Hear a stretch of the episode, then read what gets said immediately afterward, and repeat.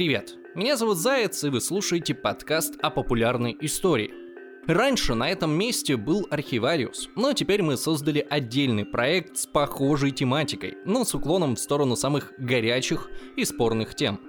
Как и раньше, в первую очередь мы — это YouTube-канал, а подкаст-версию мы делаем для тех, кому удобнее слушать, а не смотреть. Здесь по-прежнему нет рекламы, поэтому мы все так же будем рады вашей поддержке на Бусти и Патреоне. Ссылки в описании.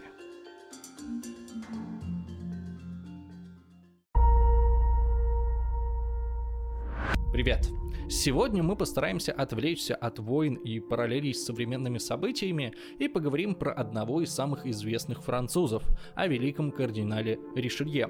Как он манипулировал королем, объединял Францию и плел жестокие интриги. Но сколько в этом образе правды? О кардинале Ришелье существует два противоположных мнения. Одно пришло к нам напрямую из литературы. Это тиран и диктатор, который полностью подчинил себе слабого короля. Злой гений, играющий национальными интересами интересами Франции в угоду личным интересам. Такой кардинал нам известен прежде всего по роману Дюма «Три мушкетера», хотя встречался и далеко не только там. Таким же кровожадным деспотом кардинал предстает в произведениях Вольтера и Гюго. Но есть и второй образ, что на самом деле Ришелье — это великий исторический деятель, любивший Францию больше жизни. Именно он превратил свою страну в великую европейскую державу и во многом определил образ современной Европы. Какая из этих точек зрения более правдива? Сейчас разберемся.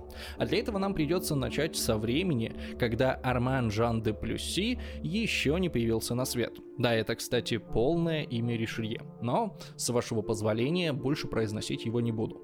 Просто кардинал Ришелье куда привычнее. Но даже это не совсем правильное произношение. По-французски нужно говорить Ришелье. А так уж получилось, что первый раз перевели неправильно, и с тех пор Ришелье превратился в Ришелье. Но этот небольшой факт далеко не самое интересное, что будет в моем рассказе. Итак, давайте поговорим, каким образом кардинал вообще оказался на вершине французской политики. А там сначала оказался не он, а его отец. Корни дворянского рода де Плюсси прослеживаются еще с 14 века. Это была старая, но не самая влиятельная семья. А отец будущего кардинала вообще едва не пустил по ветру все свое влияние и состояние. Когда юный Франсуа де Ришелье только-только начинал придворную карьеру, то чуть было тут же ее не закончил закончил. Он оказался замешан в убийстве другого придворного, скорее всего на дуэли. Спасаясь от наказания, он решил сбежать в Польшу, куда вскоре из Франции приехал герцог Анжуйский, будущий король Генрих III. Ну а пока у него была другая задача – занять пустующий польский трон. Генрих имел на это полное право, так как его избрал королем местный Сейм. В Кракове он откровенно скучал по Парижу, поэтому окружил себя максимальным количеством французских эмигрантов, включая включая и отца Ришелье. Недолгое царствование француза над поляками обернулось культурным шоком для обеих сторон. Поляки, глядя на облитых духами и обвешанных сергами э, французов, плевались от их, так сказать, бабьих обычаев, но сами быстро начали следовать моде. Французы же в Польше впервые в жизни увидели систему канализации и пришли в полный восторг. Вскоре Генрих III прикажет сделать точно так же в Лувре. А до этого королевские нечистоты удалялись из французских покоев по-простому, ведрами из окна. В общем, новый польский король и его французские друзья в Польше пили, играли в карты, вступали в связи с польскими дамами. В общем, шла нормальная придворная жизнь, пока из Парижа не пришла новость о смерти брата Генриха, короля Карла IX. По одной из версий принес эту новость именно отец будущего кардинала. Польша сразу перестала быть Генриху интересной, и он начал думать, как бы из нее сбежать. Ибо французская корона стоила намного больше. К операции подошли серьезно. Сначала Генрих сделал публичное заявление, что он прежде всего король Польши и своих верных подданных никогда не покинет. Причин для паники нет. Потом в честь этого устроили большой пир, где напоили всю польскую знать. А рано утром король и его французские приближенные тайно покинули замок и, не жалея лошадей, поскакали к границе. Так, в 1574 году Франсуа де Ришелье снова оказался в Париже Парижа. Если покидал он французскую столицу глупым юношей, над которым висел риск смертной казни, то возвращался близким другом нового короля. Вся его дальнейшая жизнь – это выдающаяся карьера государственного чиновника. Он был капитаном королевских гвардейцев, государственным советником и главным прибо Франции. Это такая должность, которая совмещала в себе функции министра юстиции, главного судьи и начальника тайной службы. Франсуа Ришелье верно служил Генриху Третьему до самого его убийства. Он даже был рядом, когда на короля напал монах-фанатик и лично участвовал в расправе над убийцей. Именно Франсуа оставил важные свидетельские показания, благодаря которым мы сегодня знаем подробности его покушения. Затем Ришелье одним из первых признал следующего короля, Генриха IV, и сохранил при нем должность главного приво. Он принимал участие в военных кампаниях Генриха и помог ему завоевать страну. Но в 1590 году, накануне окончательной победы своего нового правителя, верный де Ришелье, которого уже ждал титул герцога, вдруг заболел лихорадкой и умер, оставив свою семью практически ни с чем. Удивительно, да? Несмотря на выгодную женитьбу на дочери члена парижского парламента, которая принесла де Ришелье немалое приданное и многочисленные подарки от двух королей, денег у него особо не было. А все потому, что жизнь при дворе требовала роскоши. Если работаешь на короля, то нельзя экономить. В результате родовое поместье Ришелье оказалось разорено. Его пришлось продать, чтобы возместить долги кредиторам, а вдова вообще отказалась от наследства, чтобы не брать на себя долги мужа.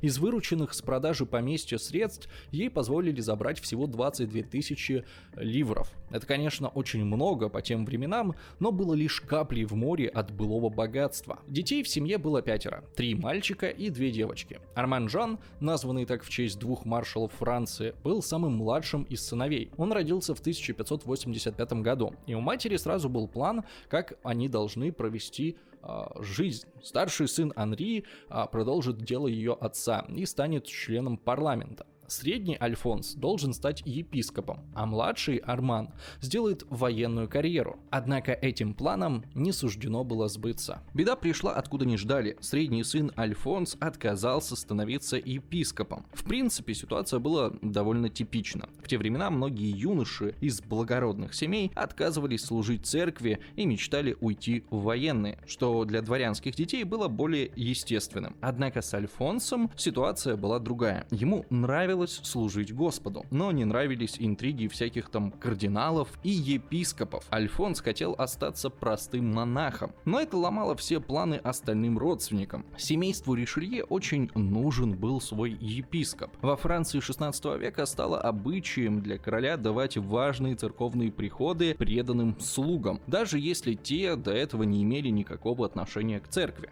Также случилось и с Ришелье. Еще предыдущий король подарил епископство городу Люсон Франсуа, хотя тот вряд ли знал хоть одну молитву, кроме «Отче наш». После смерти Франсуа этот приход стал основным источником дохода для его семьи. Но так как Альфонс неожиданно отказался им управлять, то на его место срочно призвали Армана. Тот согласился без колебания. «Да будет воля Господа», — написал он дяде. «Я приму все ради блага церкви и славы нашего имени». До этого времени Арман учился в Академии кавалерии, изучал фехтование, верховую езду, танцы и хорошие манеры.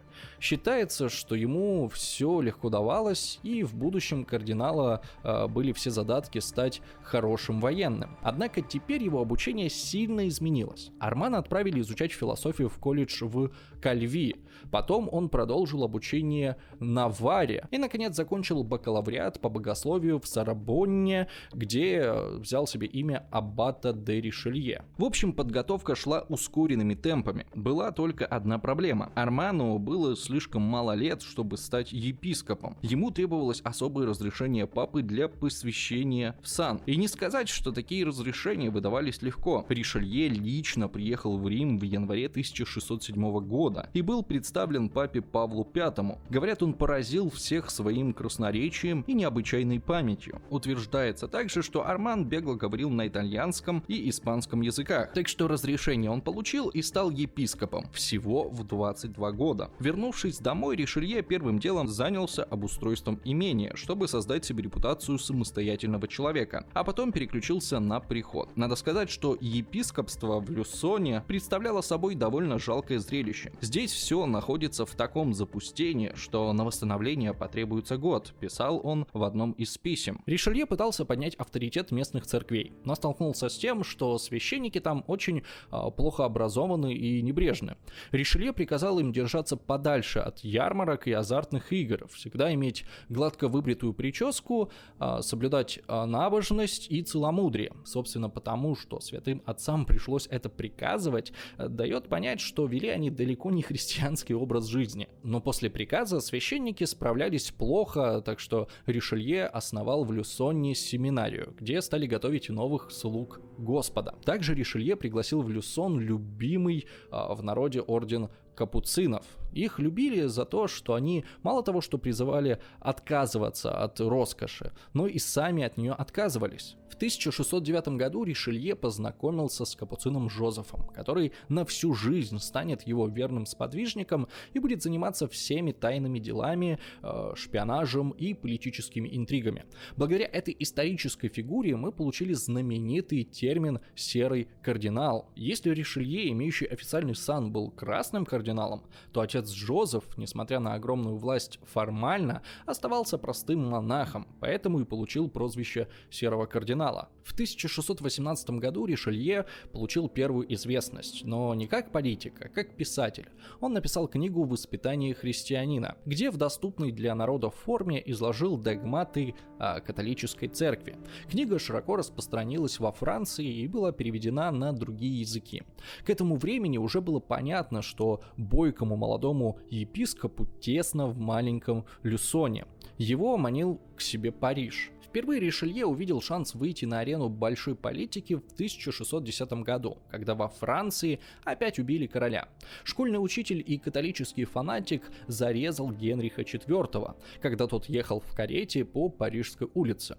У покойного остался наследник, девятилетний Людовик, за которого в качестве регента стала править мать Мария Медичи. До этого Францию уже много десятилетий сотрясали религиозные расколы и войны, поэтому и сейчас все ждали новых бунтов и восстаний. Но Ришелье отлично понимал, хаос — это лестница. Поэтому смерть короля воспринял как шанс. Он приехал в Париж, ходил там с визитами к влиятельным придворным, прочитал несколько проповедей в столичных храмах, но никакого внимания к себе не привлек и никуда не выдвинулся. Оказывается, никому не было дела до провинциального священника, так что пришлось Ришелье возвращаться возвращаться в свой люсон. Однако нельзя сказать, что поездка прошла совсем бесполезно. Он разобрался, за кем столицу реальная власть, и начал активно писать письма итальянцу Кончина Кончине.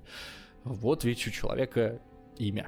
Казалось бы, при чем тут этот мужик, который не занимал во Франции ни одного важного поста? А все дело было в его любовнице, Марии Медичи, матери короля.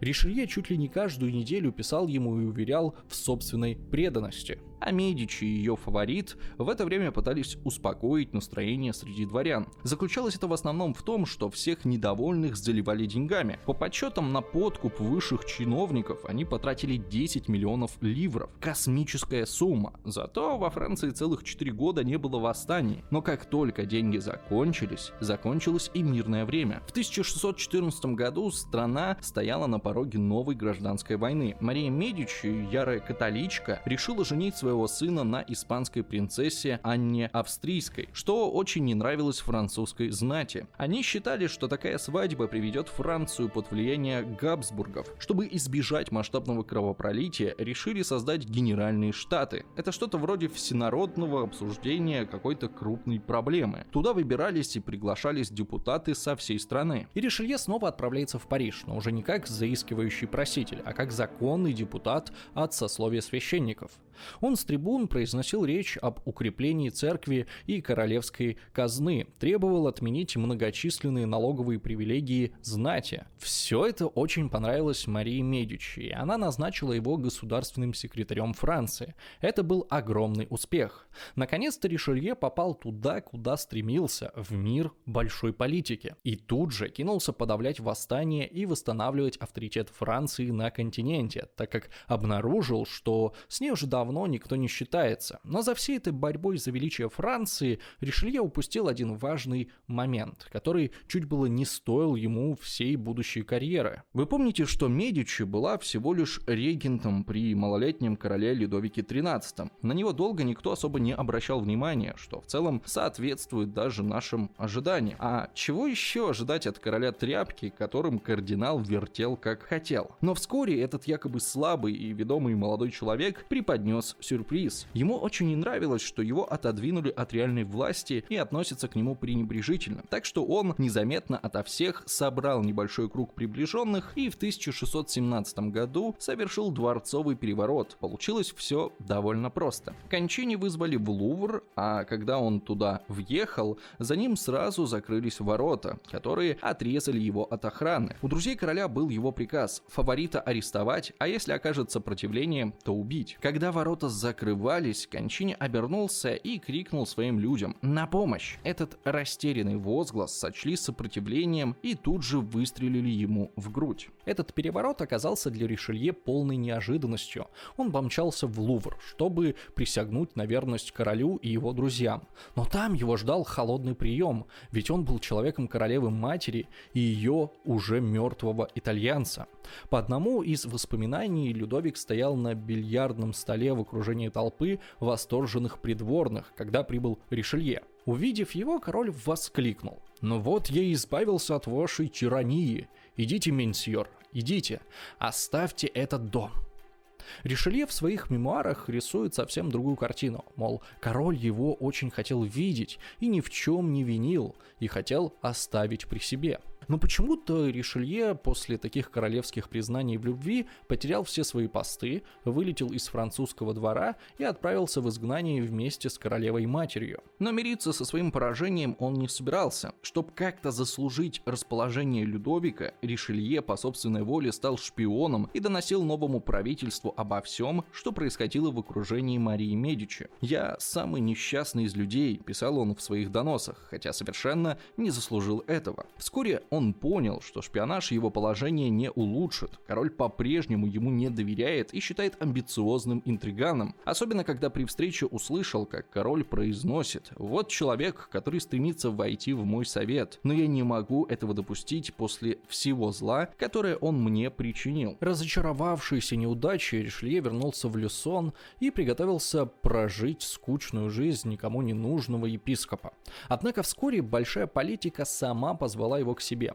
Король окончательно рассорился со своей матерью, которая убежала из ссылки. Они даже немного повоевали, а потом решили помириться, но для этого им понадобился посредник. Мария Медичи э, доверяла Ришелье и настояла, чтобы именно он стал этим человеком. Впрочем, уже не епископа, а кардинала, королева-мать еще за пару лет до этого уговорила сына попросить перед папой римским о присвоении Ришелье кардинальского сана. Кардинал на переговорах хорошо себя проявил и сумел изменить мнение короля о себе. Тем более, что Людовик уже очень нуждался в надежном человеке, которому можно доверять серьезные государственные дела. Его молодые друзья оказались в этом не так хороши, а старые советники отца умирали один за другим. Так, в 1624 году Ришелье вернулся в Париж. Опять. И получил место в Королевском совете. А еще через полгода он стал первым министром, то есть вторым человеком в государстве после короля. И тут самое время развеять главный миф о кардинале Ришелье.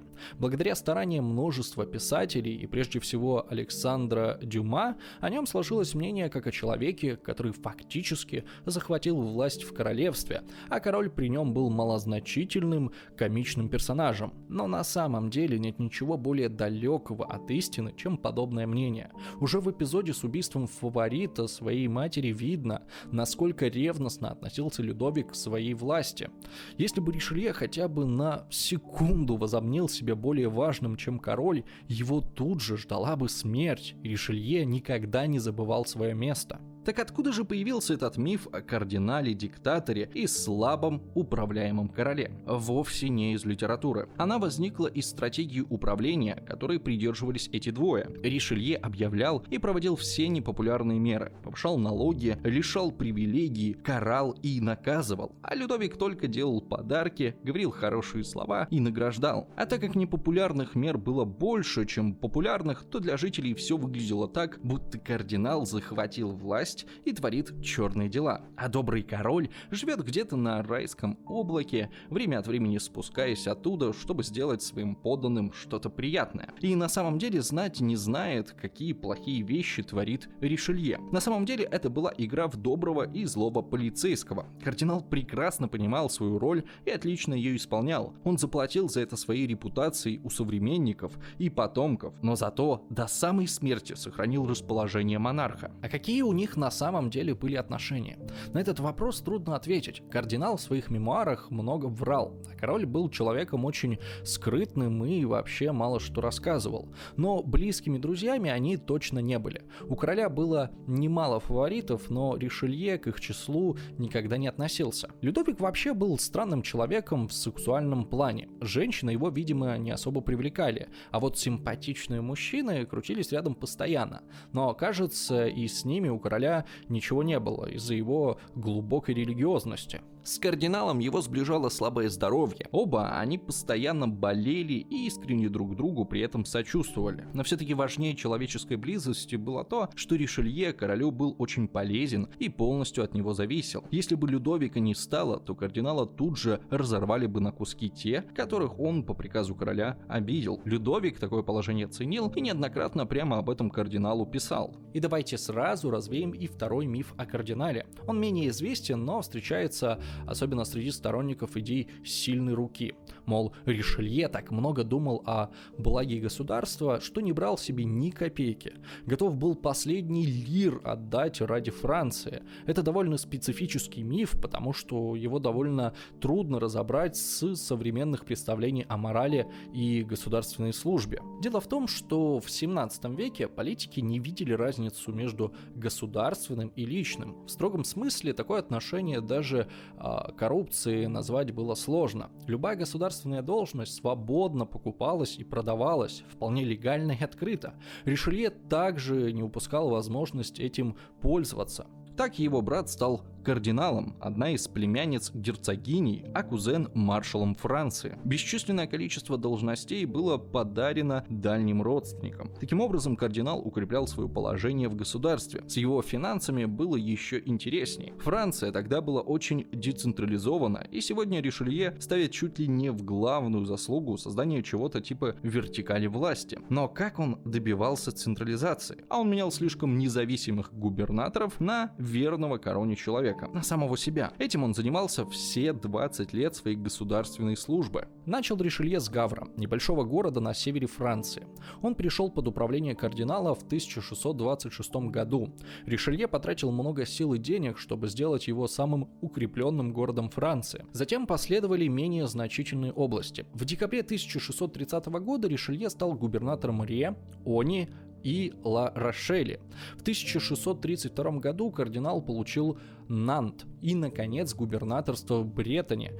К этому следует добавить все должности губернатора, полученные членами его семьи или ближайшие политические сподвижники, которые служили э, расширению его собственной власти. Если отметить все эти территории на карте, то становится понятен глобальный замысел Ришелье. Он брал под свой контроль всю Западную Францию и ее Атлантическое побережье. С одной стороны, это укрепляло положение короля, поскольку кардинал был Людовику абсолютно предан. С другой, обеспечивал Ришелье колоссальный колоссальным личным доходом. Как первый министр Ришелье получал жалование 40 тысяч ливров. Это, прямо скажем, много, но его неофициальный доход был более значительным. Частично он получал его от своих провинциальных должностей. Жалование губернатора составляло 6 тысяч ливров, но были еще и неофициальные доходы. Представительные штаты, города и корпорации обычно покупали расположение губернатора, преподнося ему значительные э, дары. Он также мог иметь долю в сумме налогов или незаконно повышать налоги по своему усмотрению. Он мог шантажировать финансистов или получать взятки от людей, ищущих его покровительства. Ни один губернатор не оставил бухгалтерских книг, но известно, например, что на одной Британии Ришелье получал 720 тысяч ливров в год. То есть Ришелье был не только вторым по влиятельности во Франции, но и вторым по богатству. Так зачем он это делал? Ради себя или ради страны? Кажется, что и то, и другое. А если бы этот вопрос удалось задать кардиналу лично, то он вряд ли бы понял, о чем его спрашивают. В начале 1626 года Ришелье был назначен начальником навигации и торговли. Кардинал любезно попросил не платить ему жалование за новую должность. Пусть эти 35 тысяч ливров останутся в королевской казне, там они нужнее. Звучит благородно, но на самом деле эти 35 тысяч были мелочью по сравнению с тем, что Людовик даровал ему право на долю в суммах, получаемых от кораблей, потерпевших крушение, от конфискации судов и морской торговли. Ему также было разрешено получать процент от разрешений, выдаваемых французским кораблям перед отплытием. В декабре 1628 года были э, пожизненно переданы сборы за стоянку кораблей во французских портах. И, наконец, в 1631 году а, ему было поручено назначать всех морских чиновников, то есть класть в карман доход от продажи этих должностей. К концу 30-х годов кардинал, по сути, забирал себе львиную долю доходов от всей атлантической торговли Франции. Не будем забывать, что Ришелье был не только государственным деятелем, но и одним из церковных владык, и в этом направлении он тоже, скажем так, активно развивался. Ришелье окончил жизнь владельца владельцем 15 аббатств и 4 приходов. Его прибыль от доходов церкви была самой большой из всех, какой когда-либо владело отдельное лицо во французской истории. Но, конечно, таких успехов Ришелье добился не сразу. Сначала ему нужно было каким-то образом стать самостоятельной политической фигурой. Ведь начинал он свое премьерство как подставное э, лицо Марии Медичи. Такое положение сохранялось 6 лет, но постепенно он нашел способ избавиться от надоевшей покровительницы. Все изменилось после знаменитой победы Ла Рошели. О самой войне я еще расскажу чуть позже, а пока отмечу, что после взятия города авторитет кардинала поднялся так высоко, что он начал относиться к королеве-матери с пренебрежением. К тому же у них обнаружились серьезные политические разногласия. Мария Медичи была ярой католичкой, считала Испанию лидером европейского мира и хотела, чтобы Франция следовала испанской политике. А Ришелье, как и большинство знатных французов, считал Испанию естественным конкурентом Франции и не собирался собирался ей ни в чем уступать. В 1630 году союз королевы и кардинала окончательно развалился и началась неприкрытая вражда. Мария Медичи решила заменить Ришелье на другого человека. Она была уверена, что король ее послушает и даже приказала не пускать кардинала на порог дворца, чтобы не дать ему традиционную прощальную аудиенцию. Но Ришелье прекрасно знал планировку дворца, поэтому сумел обойти охрану и внезапно предстать перед королем и королевой в тот самый момент, когда они обсуждали его отставку. Мария вскипела от злости и приказала ему немедленно пойти вон, на что Ришелье стал картинно заламывать руки руки и изображать страдания. Мол, ах, ох, как же так? Он потерял расположение королевы.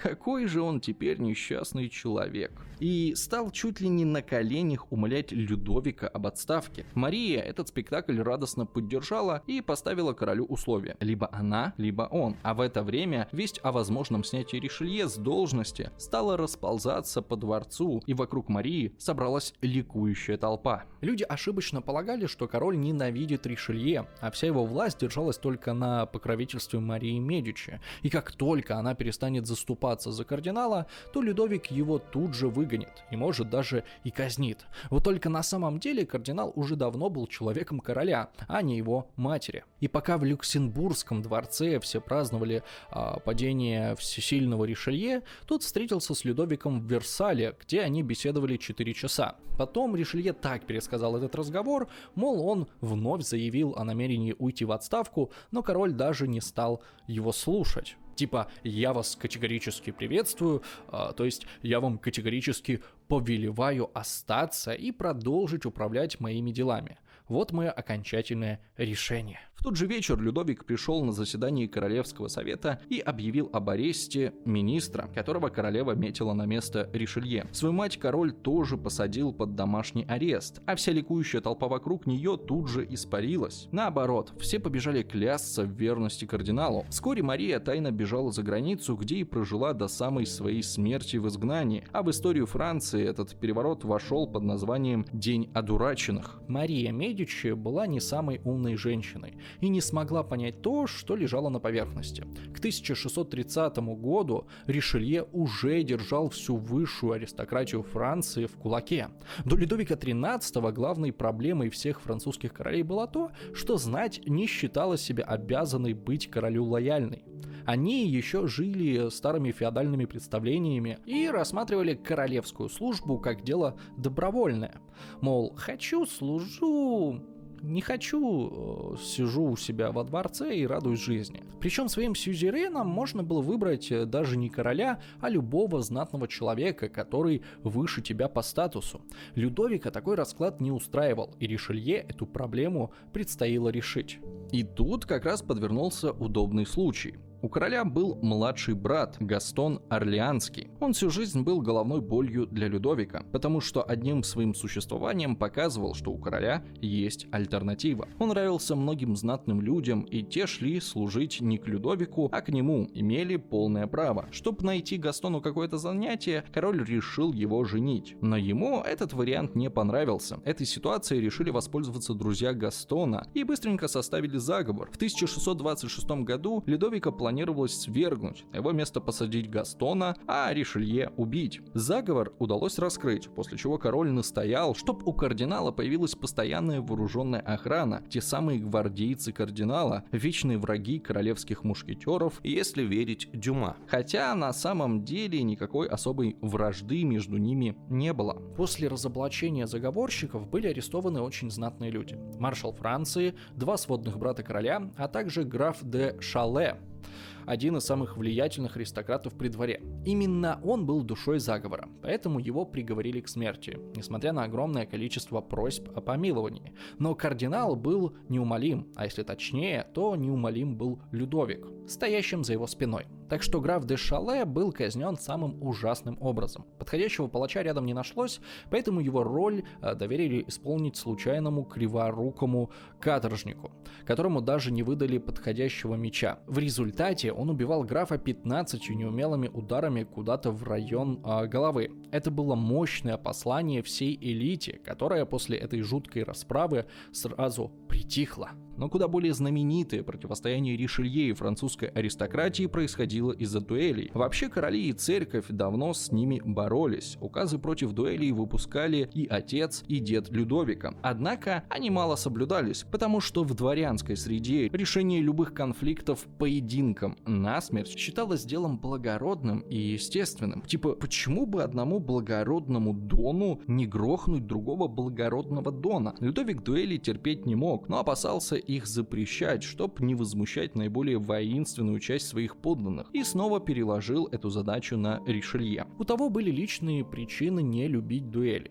В одной из них его отец отправил противника на тот свет, чем едва не погубил весь свой род, а в другой погиб его старший брат. Так что в 1626 году во Франции появился самый суровый закон о запрете а, таких вот поединков, причем как для вызывающих, так и для принимающих вызов. Вызов грозил дуэлянту потерей должности, конфискацией половины имущества и изгнанием на три года. Дуэль, не повлекшая смертного исхода, наказывалась утратой положения положение при дворе и навлекала позор на дуэлянтов. Дуэль со смертным исходом попадал под статью об оскорблении короля, а за это уже грозила смертная казнь. Аристократы ответили на этот закон своеобразной акцией протеста. Известный дуэлянт, победитель в 22 поединках, граф де Бутевиль, затеял на Королевской площади дуэль, в которой участвовало сразу 6 человек. Один из них был убит, а другой тяжело ранен. Бутевиль и его двоюродный брат бежали бежали из Парижа, однако скоро были схвачены и брошены в Бастилию. А Бутевиль был далеко не последним человеком во Франции. Он принадлежал к старинному роду. За королевское помилование просили десятки дворян, однако Людовик милосердия не проявил. Бутевиль и его двоюродный брат были казнены. Славу борца с дуэлями Ришелье принесли книги Александра Дюма. И теперь нередко можно услышать мнение, что он окончательно победил во Франции этот варварский обычай. Однако это не так. Действительно, в течение нескольких лет после казни Бутевиля в документах не встречалось упоминаний дуэлей, но потом все закрутилось с новой силой. Двое аристократов затеяли схватку прямо в королевском парке. Их вовремя остановили и послали по деревням, но уже через несколько недель вернули. Почувствовав послабление, дворяне принялись убивать друг друга, как ни в чем не бывало. Самая кровопролитная дуэль произошла в 1639 году.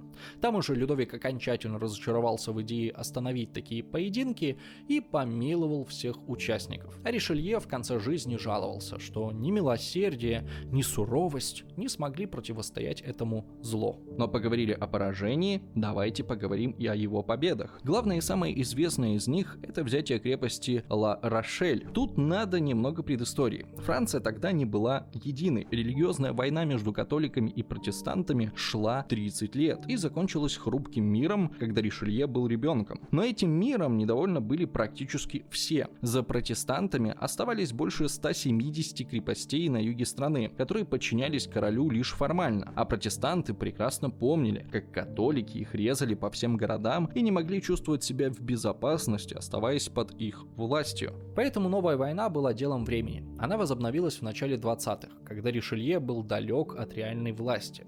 Король сам отправился с армией на юг страны, словно в крестовый поход. Ему удалось взять несколько крепостей, но во время осады Монтабана лагерь католиков э, посетила чума, и от 20 тысяч солдат осталось только 4 тысячи.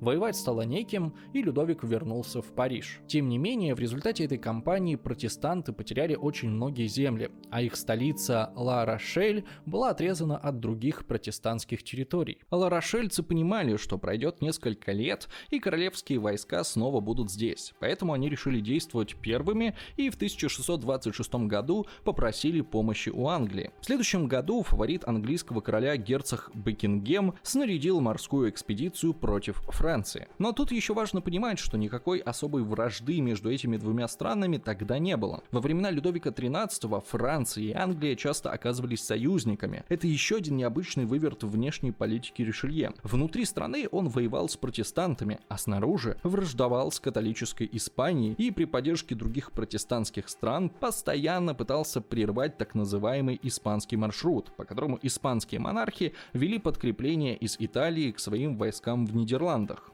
Такая противоречивая позиция делала кардинала очень удобной мишенью для критики с религиозных позиций. Причем со всех сторон. Обвинения на него сыпались градом, но мало кто из обвинителей вспоминал, что началась эта политика еще до Ришелье и проводил ее король, а кардинал просто снова взял на себя роль громоотвода. Но вернемся в 1627 год. К французским берегам приплыла английская эскадра из 84 кораблей с примерно 10 тысяч солдат. Бекингем направил в Ла-Рошель делегацию с просьбой впустить корабли в гавань. Но, к его великому удивлению, получил отказ. Выглядит странно. Как это протестанты сначала сами позвали англичан, а потом не хотят их впускать. Но дело было в том, что в городе за власть боролись разные политические силы.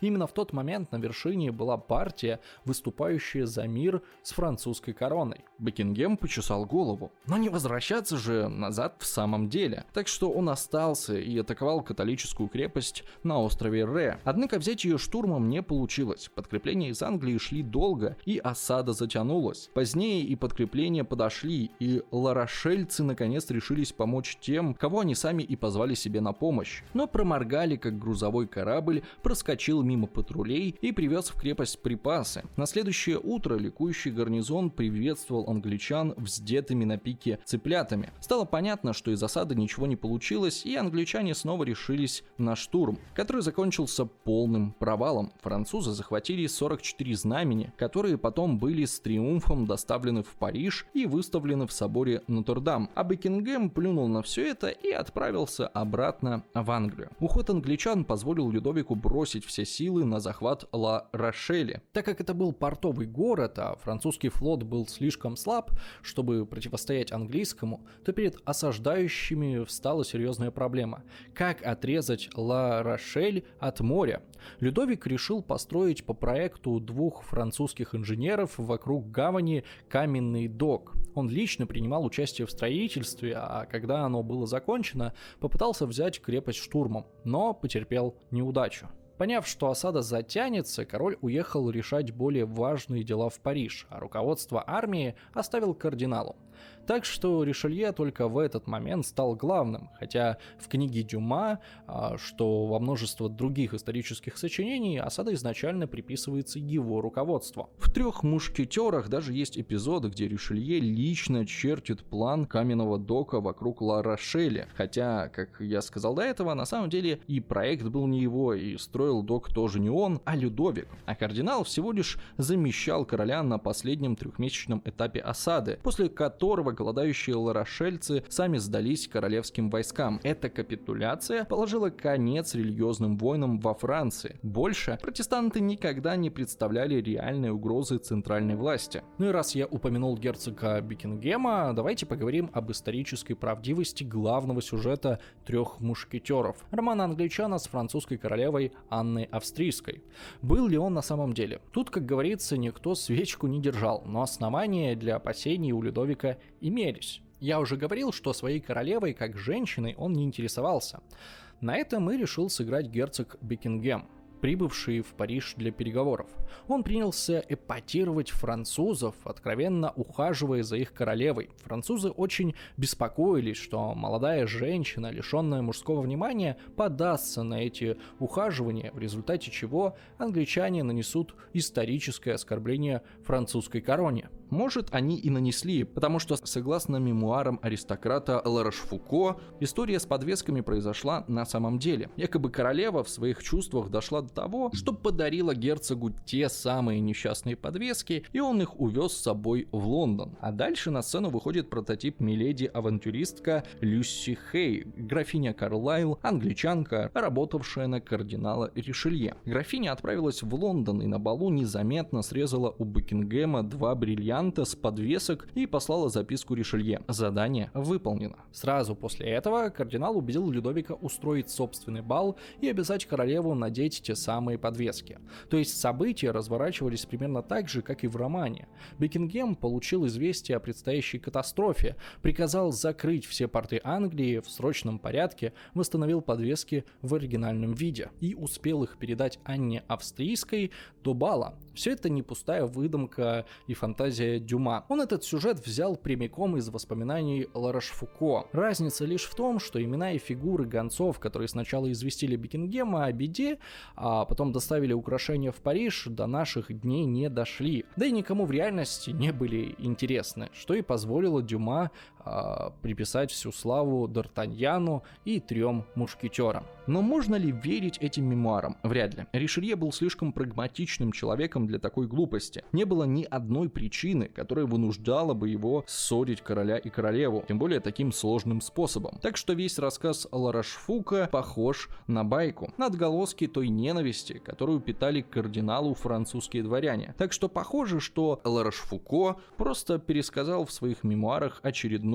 дворцовую сплетню, которая под собой может быть и вообще никаких реальных оснований не имела. Но после того, как над ней поработал Дюма, она превратилась в главную историю той эпохи. Итак, кем же был кардинал Ришелье, если очистить его от всех художественных сюжетов и дворянских сплетен. А в реальности ведь, сюрприз, кардинал был далеко не такой влиятельный, как в книгах, а его заслуги перед Францией были значительно меньше. Он не победил дуэли. Он не придумал, как взять Ларошель Даже централизация власти, которую считают его главной исторической заслугой, была им не закончена. Она завершилась только при следующем монархии Людовике XIV, который уже смело говорил «государство – это я».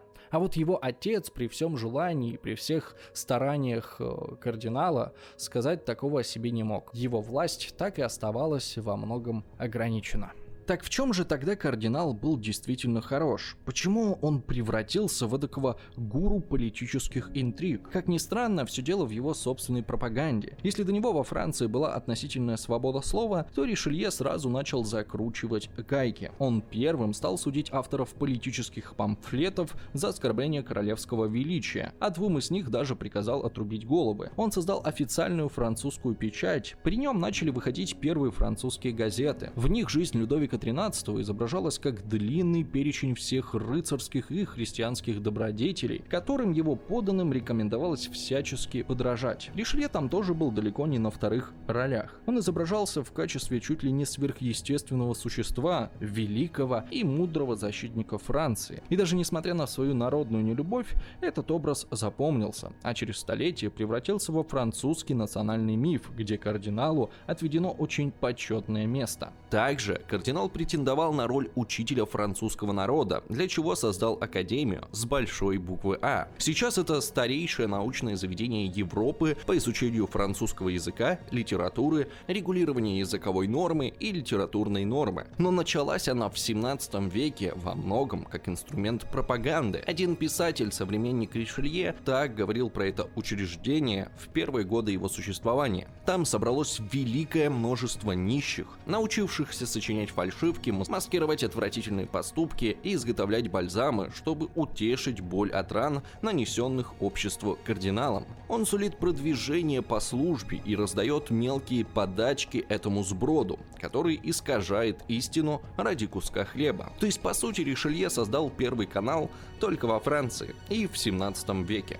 Также Ришелье хорошо относился к театру и историкам. Более того, можно смело сказать, что с него и начались французский театр и история, плюсом к газетам, академии и нормам французского языка. Получилось, что с пропаганды кардинала началась почти вся французская культура, которая в следующие столетия расцветет настолько, что станет задавать европейскую моду. И это поистине великое достижение. Кардинал Ришелье скончался 4 декабря 1642 года в возрасте 57 7 лет. Людовик XIII пережил своего министра меньше, чем на год. В год смерти Ришелье французская монархия была более сильной и уважаемой, чем в 1624 году, когда он пришел к власти. Незадолго до конца он написал политическое завещание, которое указывало потомкам, куда вести страну и каких ценностей придерживаться. Оно также стало своеобразным манифестом, которое закрепило за кардиналом э, роль отца нации. И получилось так, что Ришелье продолжал укреплять свой образ даже даже из могилы. А вот Людовик, в чьих руках на самом деле была реальная власть, остался в истории как жалкий и слабый король, не способный принять ни одного важного решения без своего первого министра. Несмотря на большое количество отключений электроэнергии, все-таки сегодня ночью я записал это видео, наконец-то получилось. Надеюсь, э, в будущем будет снимать намного проще. Ну а вам спасибо за просмотр. Не забудьте поставить лайк, написать комментарий и подписаться на канал. Надеюсь, вам понравилось. Кстати, если вам вдруг нужна озвучка на русском или украинском языках, то можете обратиться ко мне. Я делаю свою работу достаточно качественно и недорого. А, для того, чтобы обсудить условия сотрудничества, напишите а, мне на почту. еще в комментариях нас постоянно спрашивают, из каких фильмов мы берем кадры. Так вот, у нас есть телеграм-канал, где мы эти фильмы э, перечисляем. Ссылка тоже есть в описании, можете подписаться и еще и на мой инстаграм. Ну а если вы можете и хотите нас поддержать деньгами, то в описании есть ссылки на Patreon, Boosty и крипто кошельки. У нас есть отличный дружеский чат со спонсорами канала, где мы обсуждаем будущие темы и делимся новостями. И как обычно, я хочу поблагодарить тех, кто уже нам помогает. Это Влад, Сергей Владимиров, Николай Грищенко, Водолей, Crazy Cat, Алексия Суис, Роксолана, What Remains of Me, Степан Бандера, Политический цирк, Юлия Вильянин, Айса, Денис Романов, Душный Дэн, Владимир Тихарь, Игорь Наводный, 33 шальных узбека и секс-инструктор НАТО с визиткой Яроша на Амбрамсе и еще эти вот замечательные э, люди. Кстати, впервые за все время правильно произнес последний ник. Очень потрясающий он. Надеюсь, вам а, тоже нравится. Ну, а сейчас я откланяюсь и пойду спадки. А, вам всем удачи и пока! thank you